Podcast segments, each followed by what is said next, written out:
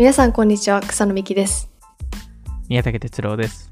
オフトピックはアメリカを中心に最新テックニュースやスタートアップビジネス情報をゆるく深掘りしながらご紹介する番組です。今回のトピックはマイクロソフトはなぜ強いのかパート2について話していきたいと思います。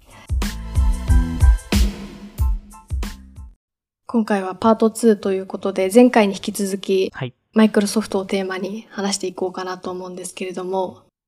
はいいや前回のおさらいというか前回は結構、うんうん前回も面白かったですね。 Notion うん VS うんうんループ。そうですねまあやっぱりそのマイクロソフトのそのバンドルの強さっていうのが、えー一個あるかなと思いつつまあ同時にその Notion のその勝ち筋っていうのがやっぱり次世代えーまああの次世代のうえん。ーまあ、アプリとして、えっと、戦うことかなと思うので、まあ、徐々にその、マイクロソフト300、えー、Office 365とい、えー共存でその他のアプリも使う、使う、あのー会社も増えているので、まあ、そういう意味でも、その、 Notion とか、あのーまあ、 Zoom とかもそうですけど、まだ伸びるチャンスはあるのかなとは思いながら、まあ、マイクロソフトはすごい強いですよねっていう話でしたね。やっぱり強いっていうのがうん。しみじみ分かったんですけど、今回は はい。もうちょっとマイクロソフトの中身、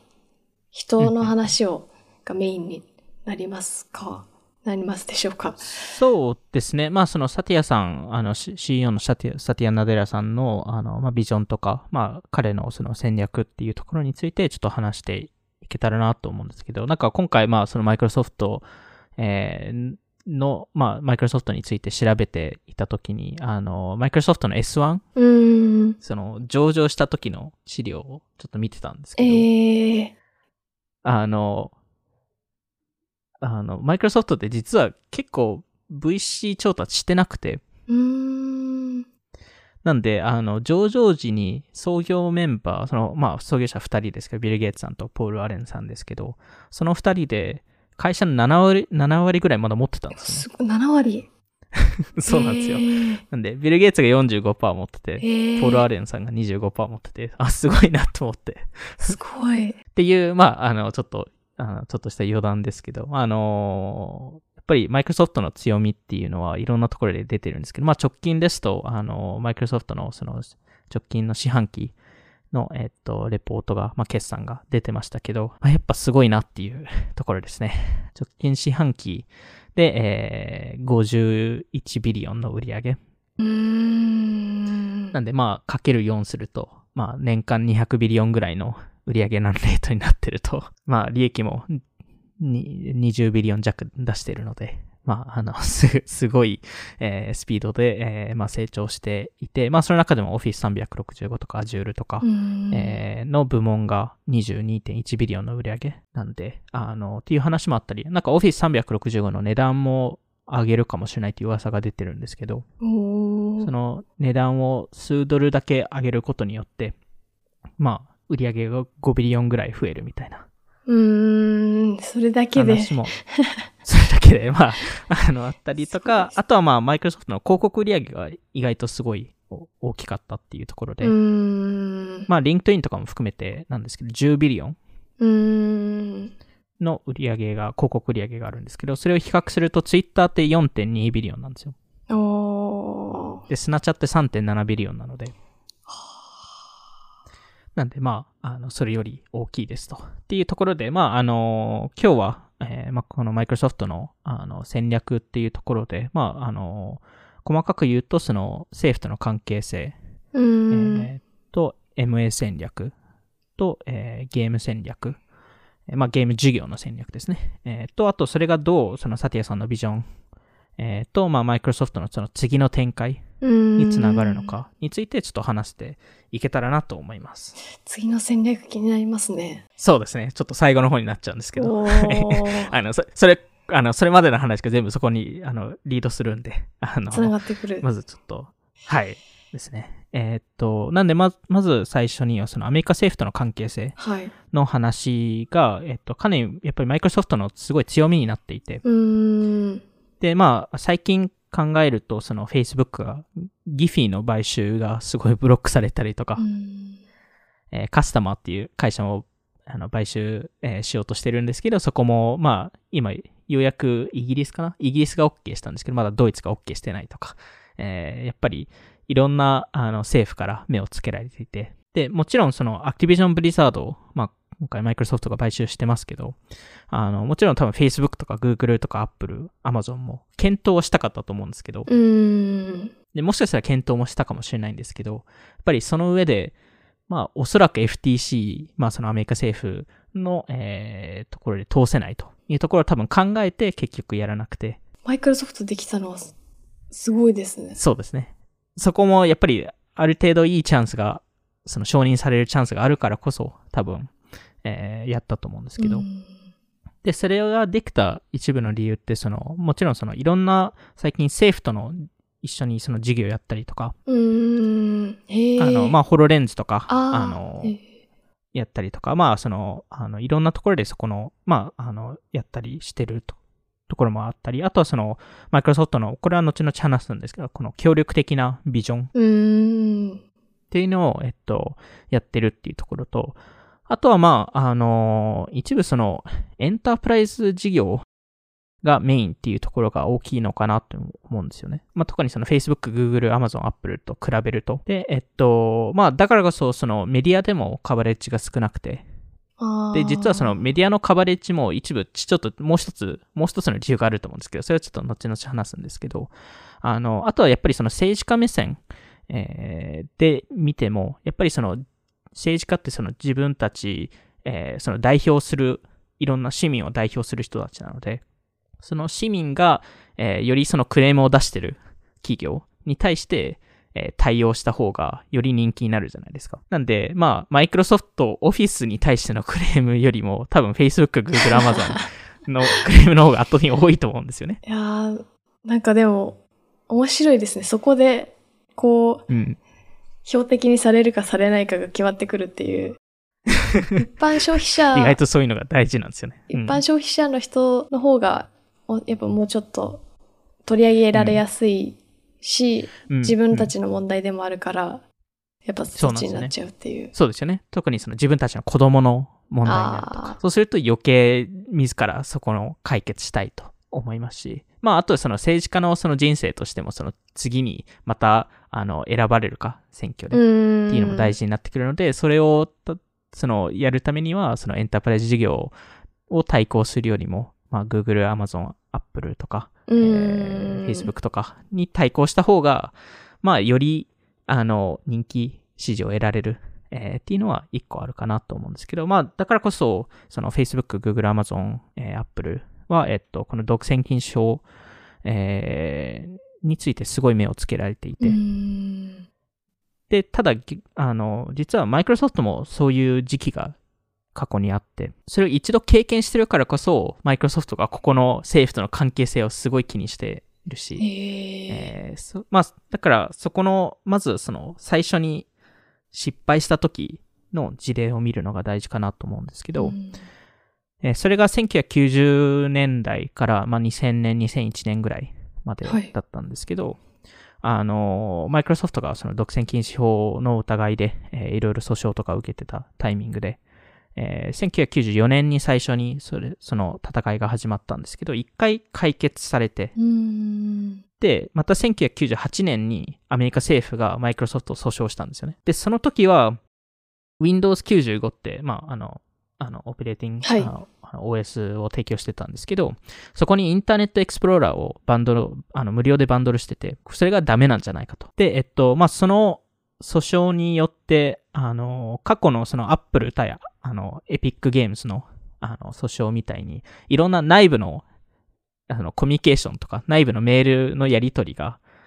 公開されたんですよね。なんでそこで結構やばいことが交わされてたりとか、マイクロソフト社内で。あの、まあ、特にそのイン、インターネットエクスプローラーの敵がネットスケープだったので。あの、ネットスケープの空気の供給を止めるとか、空気の供給？まあ、いわいわゆるその、あの、それは、あの、あの、じ、実際にそうではなくて、その、あの、い息を止めるみたいな。あ、なるほど、なるほど。はい。なるほど、へえ。ちょっとあの、すいません、あの、直訳しちゃった。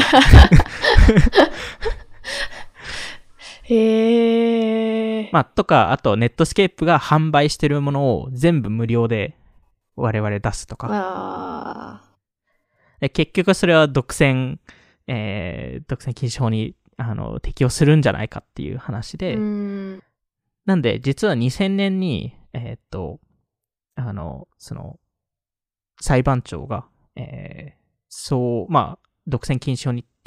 あの適用するって判断して、うん。実はマイクロソフトを2つの会社にわあの分けろって命令したんですよね。へえ。で、一つが Windows の会社で、うん一つが、えーその他の、まあ、Microsoft Office 含むうん。他の会社で。で、えっと、当時は Microsoft 社内では、なんでそういう理由になったのかが誰も理解できてなくて、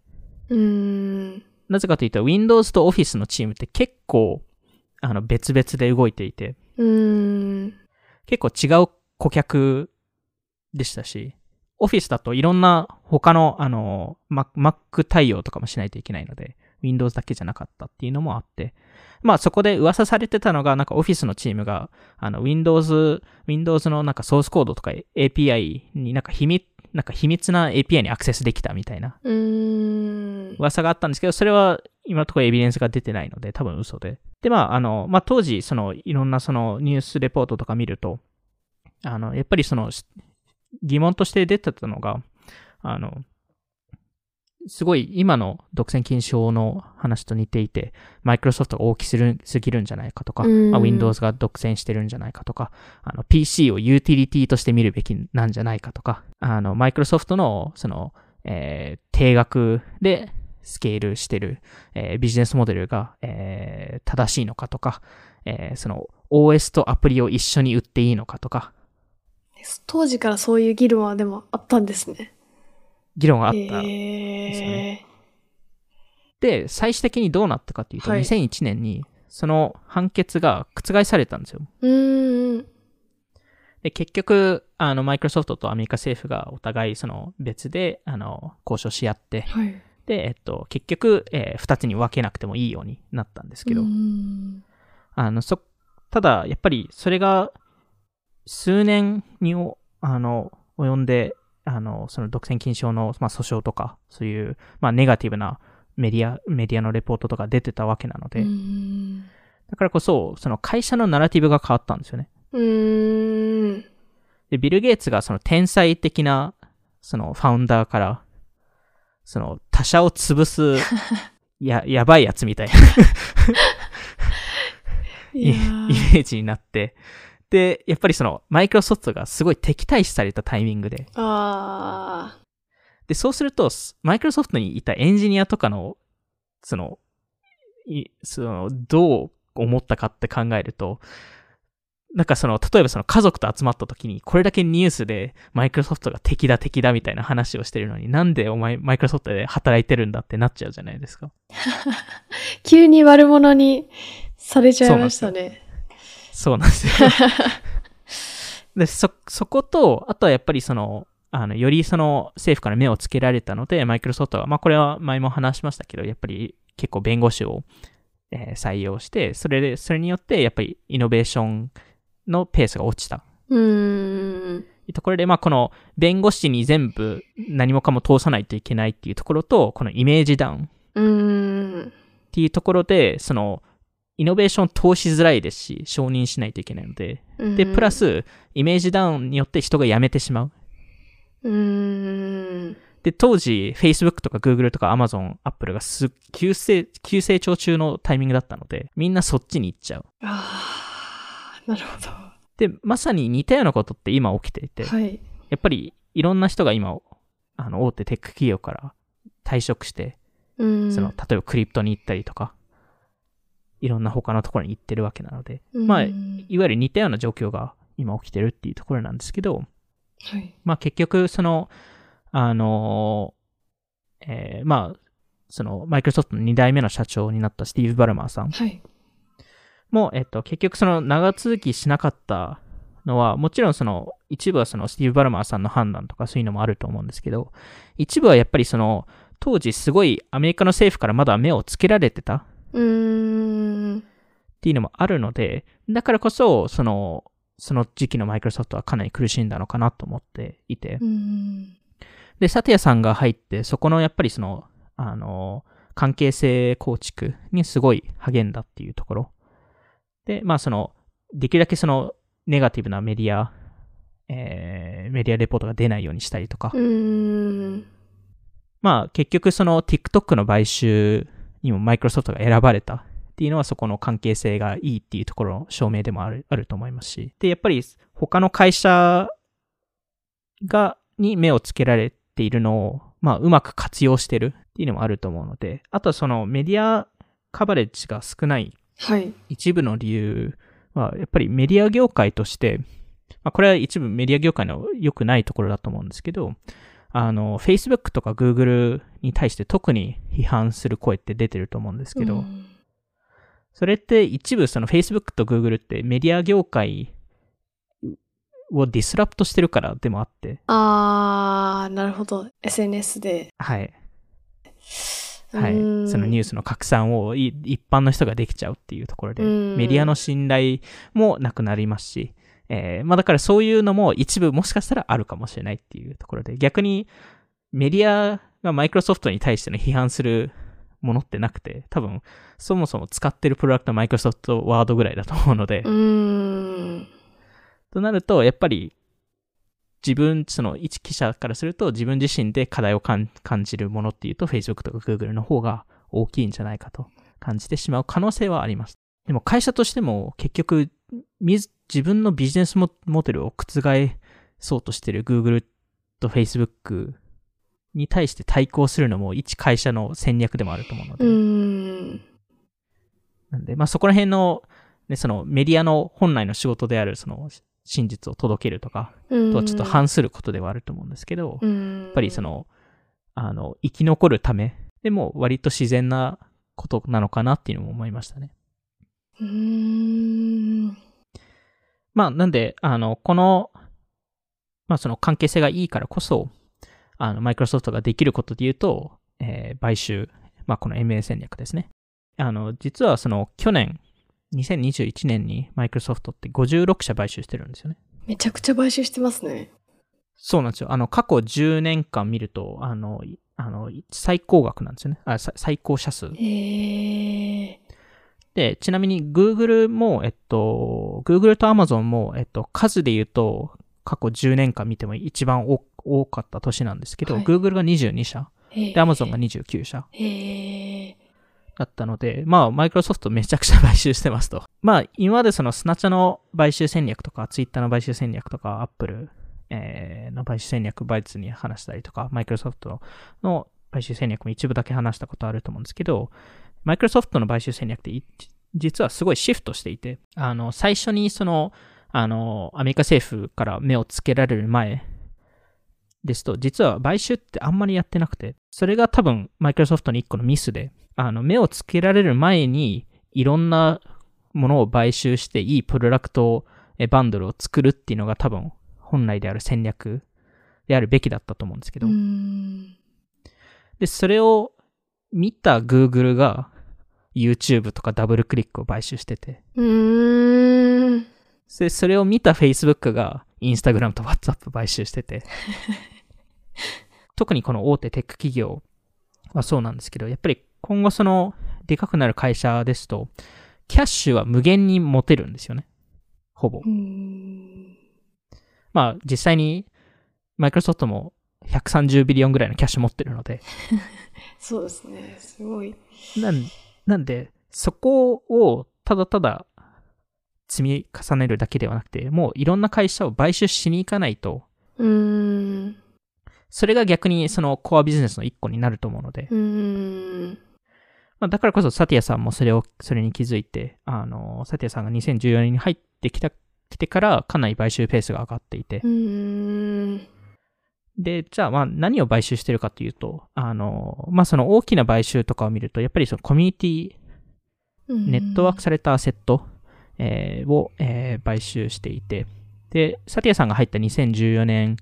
えーでは、まあ、サティアさん自身も言ってるんですけど、あの、SNS がマイクロソフトの一番の弱みだったと。うーん。まあ、当時は Facebook、Instagram、Twitter がすごいスピードで伸びていて、マイクロソフトは当時ネットワークとコミュニティを抱えてなかったと。はい。まあ、だからこそ、リンクトインを26.2 billion で買収したり、うーん。えーマインクラフトを2.5 billion で買収したりとか。ちなみにマイクロソフト今、1億コピーを、えー販売したので、えー2019年の数字なんで、2年、あの3、3年前の数字ですけど、あの、なんで、それだけで1.5 billion ぐらいの売り上げ達成してるので、まあ多分、マインクラフトはほぼペイしてるんじゃないかなと思うんですけど、それ以外に GitHub を8 billion。うーん。で、まあそこ開発者のコミュニティですけど、あの、あとはまあ、あの、去年とか、去年かなですと、ニュアンス。っていう会社を買収したんですけど、ニュアンスってそのまあヘルスケア領域、えーのところもそうですし、あとはその音声認識あも、えー実は、えーかなり強くて、あの、もともと Siri ってあの、あの、Apple のアシスタントはいいるじゃないですか。それって元とニュアンスが裏の技術で、まああの、もちろんそ、そこら辺もあるんですけど、まあ結局、ここはヘルスケアとか、あのそっち系の話なんですけど、まあそれ以外にマイクロソフトが買収しようとしたところで言うと、まあ TikTok、Pinterest、Discord。ー。うん。で、やっぱりまあコミュニティを目当てにしているっていうところと、まああと、結局買収すると、全部 Azure に移管、移行できるんで、マイクロソフト Azure に。うんなん、で、まあ AWS との戦い、GCP との戦いの中でも、まあ、あのそういうのが意味あるっていう。で、やっぱりまあ、サティアさんとしても、その、次のコミュニティはどこだっていうのをすごい聞いてるらしくて。で、まあ、だからこそ GitHub とか、あの、開発者が次のコミュニティだみたいな。で、今多分クリエイターが次のコミコミュニティだとか、多分そういう話だだからこそ、あの、こういう会会社を買収したりしてると思うんですけど、あの、まあ、全体的にマイクロソフトってすごい、この買収戦略ってうまくて、もちろんその、大企業のその買収もうまいんですけど、やっぱりその、小規模の会社の買収もすごいうまくて。で、この、この戦略はもう、どの大手テック企業を抱えているものなんですけど、その、なぜ小さい会社を買収するか。あの、まあ、なぜなら、ほとんどの多分小さい会社のテクノロジーとかって、まあ、Apple とか Microsoft とか Amazon とか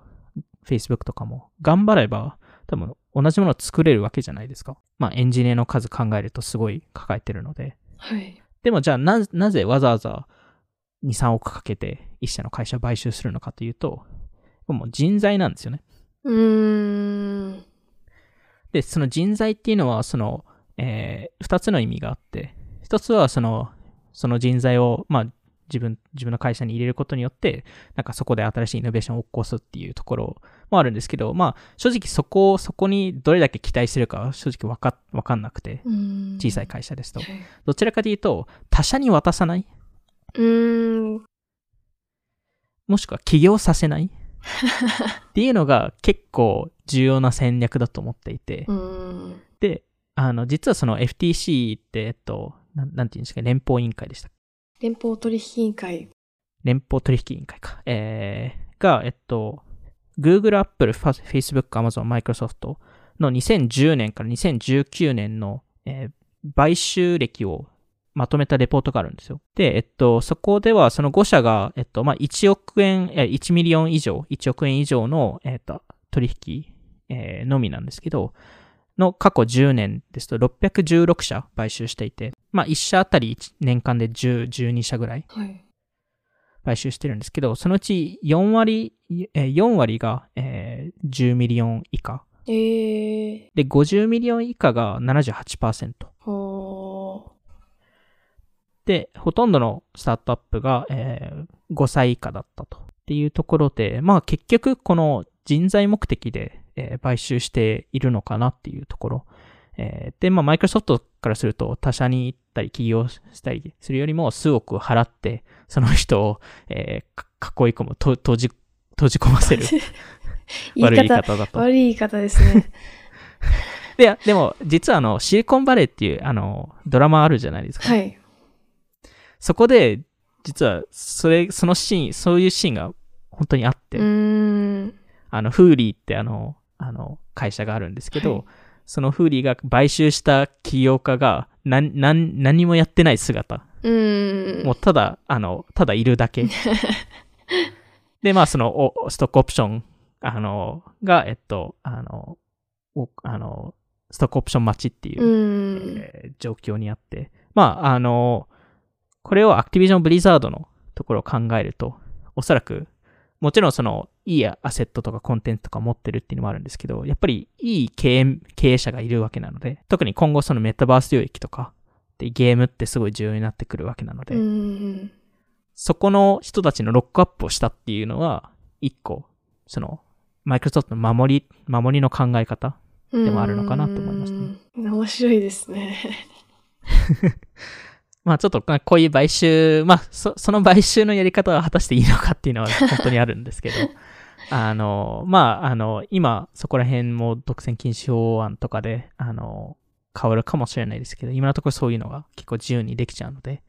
あの、まあ大手企業の一戦、戦い方かなと思うんですけど、まあその中でじゃあマイクロソフトが今回まあアクティビジョン・ブリザードを買収したことによって、やっぱゲーム事業うん。がめちゃくちゃ大きくなったと思うんですけど、じゃあそこが、まあどう影響するのかうん。っていうところを、えー話しますと、えーまず、マイクロソフトのゲーム事業で、えっと、アクティビジョン・ブリザード抜きで、2021年で16ビリオンぐらいの売り上げ。なんで、めちゃくちゃ大きいですと。大きいですね。で、アクティビジョン・ブリザードを、えっと、を含めると、えーおそらく2021年の、まあ、マイクロソフトは25ビリオンぐらいうん。の、えっと、売り上げに、えーなるので、あの、まあ、マイクロソフトの全体の10%以上うん。の売り上げになりますと、そうすると。なんで、まあ、どんどん重重要なセグメントになってきてるんですけど、まあ、元々 Xbox 持ってて、はい。で、今だとマインクラフトとか、で、実はいろんなゲームスタジオを抱えてて、うん。で、やっぱりその彼らの戦略がその Xbox のハードウェアなところからどうクラウドに寄せられるか。でそれがまあゲームパスっていう話で、まあこれもバイツでいろいろ話したので、簡単に言うとまあゲームパスは、えっと、マイクロソフトがその Xbox っていうハードウェアの事業から、えっと、まあ、脱退じゃないですけど、あの、まあそこに、えっと、頼らなくていいうん。ようにして、まあ、クロスプラットフォームのゲームの、えっと、まあ、あの、移行をするっていうところだと思うんですけど、まあ、最終的には Xbox のコンソールを持ってなくても、えー Xbox のエコシステム、えーに参に参加できると。うん。まあ、いわゆる、あの、スあのスマホからでも Xbox のゲームを全部遊べるようになると。で、結局これってそのいろんな、じゃあデバイスのエントリーポイントを作るっていうことなので、はい。その Xbox のエコシステムに。うん。例えばそのプレイステーションとか任天堂と比較すると、プレイステーションですと、プレイステーション5とかプレイステーション4とか、そのプレイステーション専用のデバイスを持ってないと、うん。プレイステーションの、あの、いくらプレイステーションのサブスクがあってもそこにアクセスできないので、そうですね。で、任天堂も同じでスイッチを持ってないとできないので、うん。でも Xbox だと場合によってはどん、どのプラットフォームでも Xbox に参加できるとなると、うん。それ一個大きいことだと思いますし、まあだからこそ、あの、あの、クロスプラットフォームであるからこそ、その、いろんなゲームスタジオの買収とかが、えーできて、まあそれによってゲームパスの価値をた高めると。で、しかもなんか最近ですと、そのゲームパスに、ファニメーションってそのアニメのあの配信サービスがあるんですけど、はい。それをなんか2ヶ月無料で。見れるとか。へえ。まあいわゆるだから Amazon プライム戦略ですよね。うーん。みたいなことを、えーやり始めて、えーいますし。あの、まあ、だからこそ、そのマイクロソフトもいろんなゲームスタジオを買収してるんですけど、2018年から2020年の間、はい。えーのマイクロソフトって33社買収してるんですけど、うんそのうちの 4, 4分の1以上がゲームスタジオなんですよね。なんか、任天堂も買収しようとしてたみたいなニュースもありましたよね、前。うーん。なんで、まあ多分彼らとしても、そういうことを多分今後やりたいんですけど、任天堂は多分 OK しないですよね、う多分。それ、これが、しかも、後々、その、マイクロソフトの大きい、大きなビジョンに全部つながると思うんですけど、あの、ここでやっぱり重要なのって、その、ゲームがその、まあ、メタバースへの入り口になるっていうところでもあって、うんまあ、マイクロソフトは、だからこそいろんなゲーム事業に、えー投資してたりするんですけど、なまあ、だからこそ多分、メタとか、まあ、Facebook とかは、多分、今年ゲームスタジオを買収しようとすると思うんですよね。大きめなう。んちょっと承認されるかわかんないですけど、多分承認されないですけど。じゃあ無理じゃないですか。そうなんですよ。まあでも、あの、その、メタバースとかそれを置いたとしても、もうゲーム、ゲームの市場規模がどんどん大きくなってるので、うん。今毎日 YouTube でそのゲーム関連の動画見てるユーザー数って2.5億人いて、うーん。と6割のアメリカ人が毎日ゲームを遊んでると。っていうレベルなので、あの、やっぱりマイクロソフトとしては、まあ、このデバイスセントリックな時代から、えープレイヤーセントリック。になって、まあ、クロスプラットフォーム化するっていうのが、あの、重要で、で、ここのクロスプラットフォーム化っていうのが、サティアさんのマイクロソフトのビジョンにすごいつながることなんですよね。で、やっぱりこのサティアさんっていろんな、まあ、ところで、そのマイクロソフト Azure をすごい伸ばしたとか、多分いろんなことを言われているんですけど、多分マイクロソフトに一番貢献したこと、えーは、マイクロソフトのビジョンを変えたうーん。ことで、えー、元々の哲学っていうか、フィロソフィーから180度変えたんですよね。どう変えたんですか？あの、例えばそのスティーブ・バルマーさんが、その、その前の CEO だったんですけど、はい彼ってもうオープンソースの開発をすごい嫌がってたりとか。Linux をすごい嫌がったりとかしてたんですけど、サティアさんはそれをサポートしたとか。あとやっぱり会社としてマイクロソフトって当時すごい Windows フォーカス。だったんですよね。で、それも変えていて、で、サティアさんの、あの、マイクロソフト CEO としての一番最初のスピーチ、登壇はい。では、Windows を一切、Windows っていう言葉は一切言わなかったんですよ。へえ。で、逆に、Microsoft Office, Office を iOS に、あの、対応するっていうのを発表したんですよね。うーん。なんで、これも、いわゆるシフトで、もともと自自社のプロダクトだけから、その、よりその、クロスプラットフォーム化っ。ていうのを、えっと、話してたりとか、あとはその、そもそもその、Windows っていう言葉を、いろんなプロダクトから取り除き始めていて、確かにね。で、当時、Azure って Windows Azure だったんですよ。へえ。それをも Microsoft Azure に変えていて、Windows セントリックな会社から、より分散化された協力的なビジョンを作ったのが、サティアさんのすごいところで。すごいですね。なんで、その Microsoft をその一個の会社としての、会社としてオペレーティングシス OS になること、うーん。その連携を通しての OS になることっ。ていうところを目指してる、目指したのが、このサティアさんのビジョンで。へえ。で、まあ、もともとマイクロソフトってすごい対抗心が強い会社で、へえ、知らなかったです。まあ結構戦ってたりとか、あの、まあそれこそネットスケープとの戦いもそうですけど、うーん。あ、の、まあビル・ゲイツさんも結構熱い時は熱くなるんで、うん。サティアさんが社長になった時に、あの、最初にやったことが、その、彼のその役員陣を呼んで、まあその経営メンバーのトップを呼んで、ある本を読んでくださいと。はい。で、その本が Non-Violent Communications っていう本なんですけど、ああ日、本語だと、なんだろう、NVC かな？はい。なんか、非暴力うん、うん、うん。ありますよね。割と有名な本ですよね。多分そうですよね。はい有名な本ですよね。なんで、まあ、あの、そのコミュニケーションのやり方、そのコラボレーションを、その、えー、あの、なんか、怒りとかそういうのではなくて、まあ、えあの、お互いそのベネフィットするような形うん。でやりましょうと。で、そこの、やっぱりその、あの、考え方を持ち込もうとしたのが、まあ、サティアさんで。ええまあ、だからこそ、えっと、去年、去年末でしたっけ？えっと、その、Microsoft Teams を、あの、メタの Facebook ワークプレイスと連携するっていう話とかも、うん。あとは Windows で Android アプリを、えーあの、動かせるとか、その Amazon の Android アプリストアと連携したりとか、やっぱりその他のプラットフォームとも仲良くするっていうアプローチってすごい重要になっていて。で、これはすごい Apple と対照的じゃないですか。で Apple だとやっぱりこのクローズドのエコシエコシステムを提供しているのと比べて、Microsoft って他のみんなと一緒に協力的に Apple を潰そうっていう。優しく見えて実は怖いっていう。ああ、確かに。でもなんかその、オフィスとか見てると、なうんへ閉鎖的ではないですけど、そんなにコラボレーションしてるイメージはなかったんですけど、意外と聞いてみると、でもそうですよね。マイクロソフトオフィスってもうどのデバイスでも使えるわけなので、確かに確かに。やっぱそれって、やっぱやるのってすごい難しいですし、うん。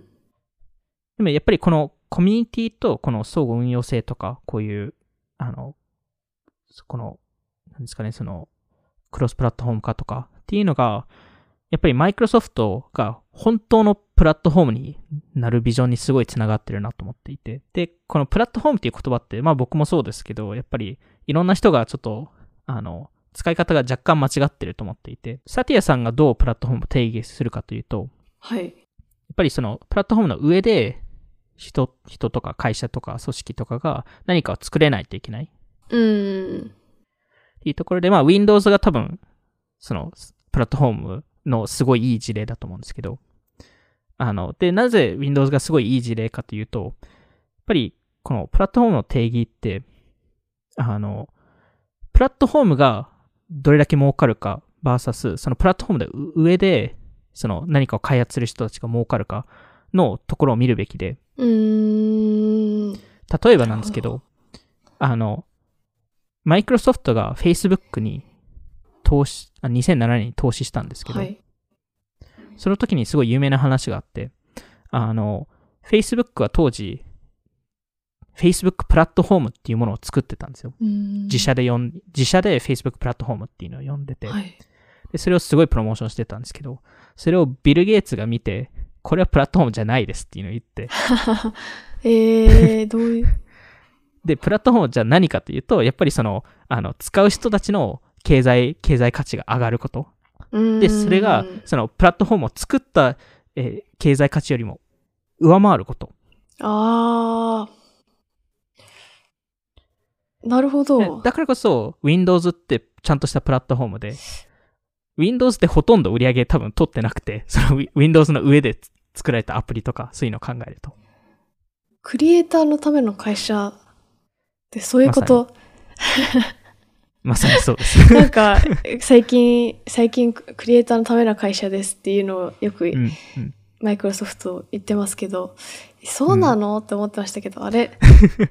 本当にクリエイタードリブンだったって結構初期から。そうなんですよ。えー、そうなんですよ。えー、だから結局その、あの、Windows もそのプラットフォームだったので、Microsoft とか Azure とかもそういうのを目指してたりして、まあ、ア Apple のアプリストアも一部そう、そうかもしれないですし、うーん。で、ただその Windows と Apple のアプリストアですと、問題なのは、その、作った、そのプラットフォームを作った人たちがすごいコントロールを得られた。うーん。で、Apple ですと特にエコノミックス、うんまあ、3割取るっていうところはかなり大きかったっていうところで、で、これってその Facebook とか Google と、その、すごい違くて、うん Facebook と Google ってプラットフォームではなくて、はい。情報のアグリゲーターなんですよね。うーん、なるほど。で、情報をアグリゲー、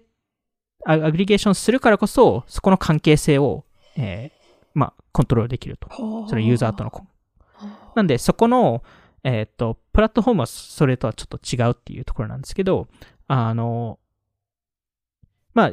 だからこそサティアさんもそのプラットフォームの上で、プラットフォーム以上のものが生まれ、生まれることができなければプラットフォームではないって言い言い切ってて、サティアさんも一事例として挙げてるのが、Windows が例えばですけど、昔その Windows、えー経由で全部コマースを通さなければいけないうーん。ことになってれば、おそらく Amazon って生まれてなかったとか、うーん。確かに。まあ、だからこそ、今、マイクロソフトの戦略見ると、その、Windows で複数のゲームストア、Windows のゲームストアってあるんですけど、それ以外のゲームストアとかも対応したりとかう、ーん。Xbox をハードウェアからゲームパス、そのいわゆるクロスプラットフォーム化に寄せてるっていうこととか。まあ、なぜディスコードは買収しようとしたのかっていうところだったり。そこら辺が全部明確になるっていうところで、まあ、いわゆる Win Windows が、まあ、よりオープンなプラットフォームになったっていう。ところでもあって、これがマイクロソフトのビジョンだと思ってまして、で、これがマイクロソフトの次の展開につながるんですよね。へえ。で、次の展開とは何かっていうと、はいまあ、すごいざっくりした言葉で言うとメタバースで。おー。メタバースにつながる。で、やっぱりメマイクロソフトってそのホールディングズカンパニーのように見えるんですよね。ういろんなプロダクト持ってるので。確かに。でも実は、これこそその、あの、草野さんもその、バイツの一番最後の回でも話してましたけど、その、いろんな関係性の、なんか、オーバーラップみたいなうーん。あの、去年の話、最後の回。きょ去年末で、うん。はい、言ってたと思うんですけど、それがままさにマイクロソフトでプロダクトごとで行い始めていて。で、それが、まあ、それが全部総合するとこのメタバースっていうところになるんですけど、まあ、そもそもその Z 世代っていうのはビデオゲームで育った世代なので、うん。だからこそ、まあ、あの、えーまあ、そのゲームが重要になってくるんですけど、あの、Xbox のトップの、えーフィル・シラーさんかな、えーが話してたのが、今後その、Teams をゲームとつなげるとか。で、マインクラフトもゲームかけるソーシャルでもありますし、で、いろんなデバイスでも使えますし、はで、あ、えーさらに Teams っていうのはクラウド上で運営してるわけなので、はい。そこも、えーいろんなデバイスで使えますし、で、Office にもなりますし、ななんで、そ、の、どのマイクロソフトの部門も、今、一つのメタバースっていうビジョンの上で統合し始めていて、へえ。で、そもそもその仕事ですと Office 365とか LinkedIn っていうソフトウェアがありますよね。うん。で、AI もすごい、あの、重要視してますし、クラウドインフラも、えー、まあ、Azure とか含めていろいろしっかりしていて、で、えっと、ゲームですとマインクラフト、マインクラフト Xbox 持ってて、まあ、さ最近だと、あの、アクティビジョンブリザードですね。うんで、えっと、まあ、AI 周りでもすごい投資をしていて、で、AI が多分すべてのあの部門に関わってくることだと思うんですけど、2012年以降、1000、1000以上の特許申請してるんですけど。あの、え AI 関連だけで。で、えっと、もちろんそのセキュリティも強いですし、はい。だからこそ政府のサポートを得られているし、うん。で、えーもちろんホロレンズとかも抱えていて、で場合によって、次にマイクロソフトが何買収するかというと、HTC を買収するんじゃないかなと思ってて、HT、HPC? HTC ってあの、あの、台台湾でしたっけ？えっと、の、えっと、HTC バイブって、あの、VR、はいはい VR はい。メガネ。ハードウェア、えーそうです、そうです、そうです。スマホのあの。、結局、ホロレンズって AR なので、あ v、VR のハードウェアがマイクロソフト持ってなくて、ーあー、確かに。HTC だと2000億円以下なんですよ、今。時価総額が。だいぶ落ちていて、うーん。まあ、そこを買収できるんじゃないかって思うのと、まあ、あの、ヘルスケア領域ですとニュアンス、ニュアンスの買収もありますし。で、ここの各部門の重要なところって、多分すべて、もしくはほぼすべてがクロスプラットフォーム化できるものなんですよ。うーん。Office 365っていろんなデバイスで使えますし、うん。ゲームも明らかにその方向性に向かっているし、その、最近だとすごいオープンソースのプロジェクトでもめちゃくちゃ貢献してるんですようね。GitHub 上でめちゃくちゃアクティブな組織って、多分一番アクティブな会社ってマイクロソフトで。で、最近だとロロジスティックスもやり始めていて、へえ。あの、直近、えっと、数週間前かな、えっと、FedEx と提携することを発表してて、ありましたね。見ましたよねはい。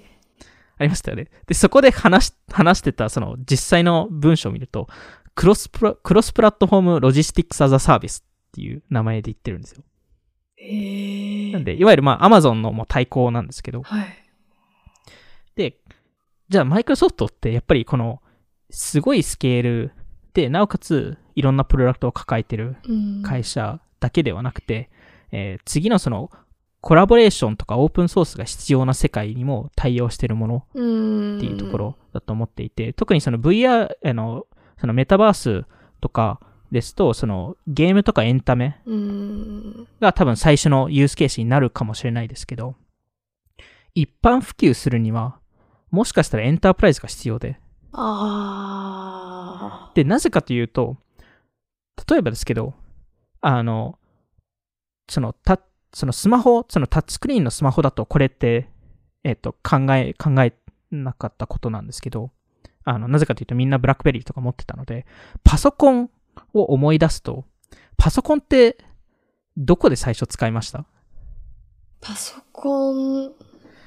学で校。僕の場合、学校、そうですね。草野さんは学校ですよね。学校か仕事場なんですよ。ほとんどの人が最初パソコン触れた時って。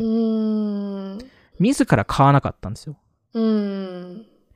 会社でどれだけいいものかっていうのを知った上で、自ら購入したんですようね。ん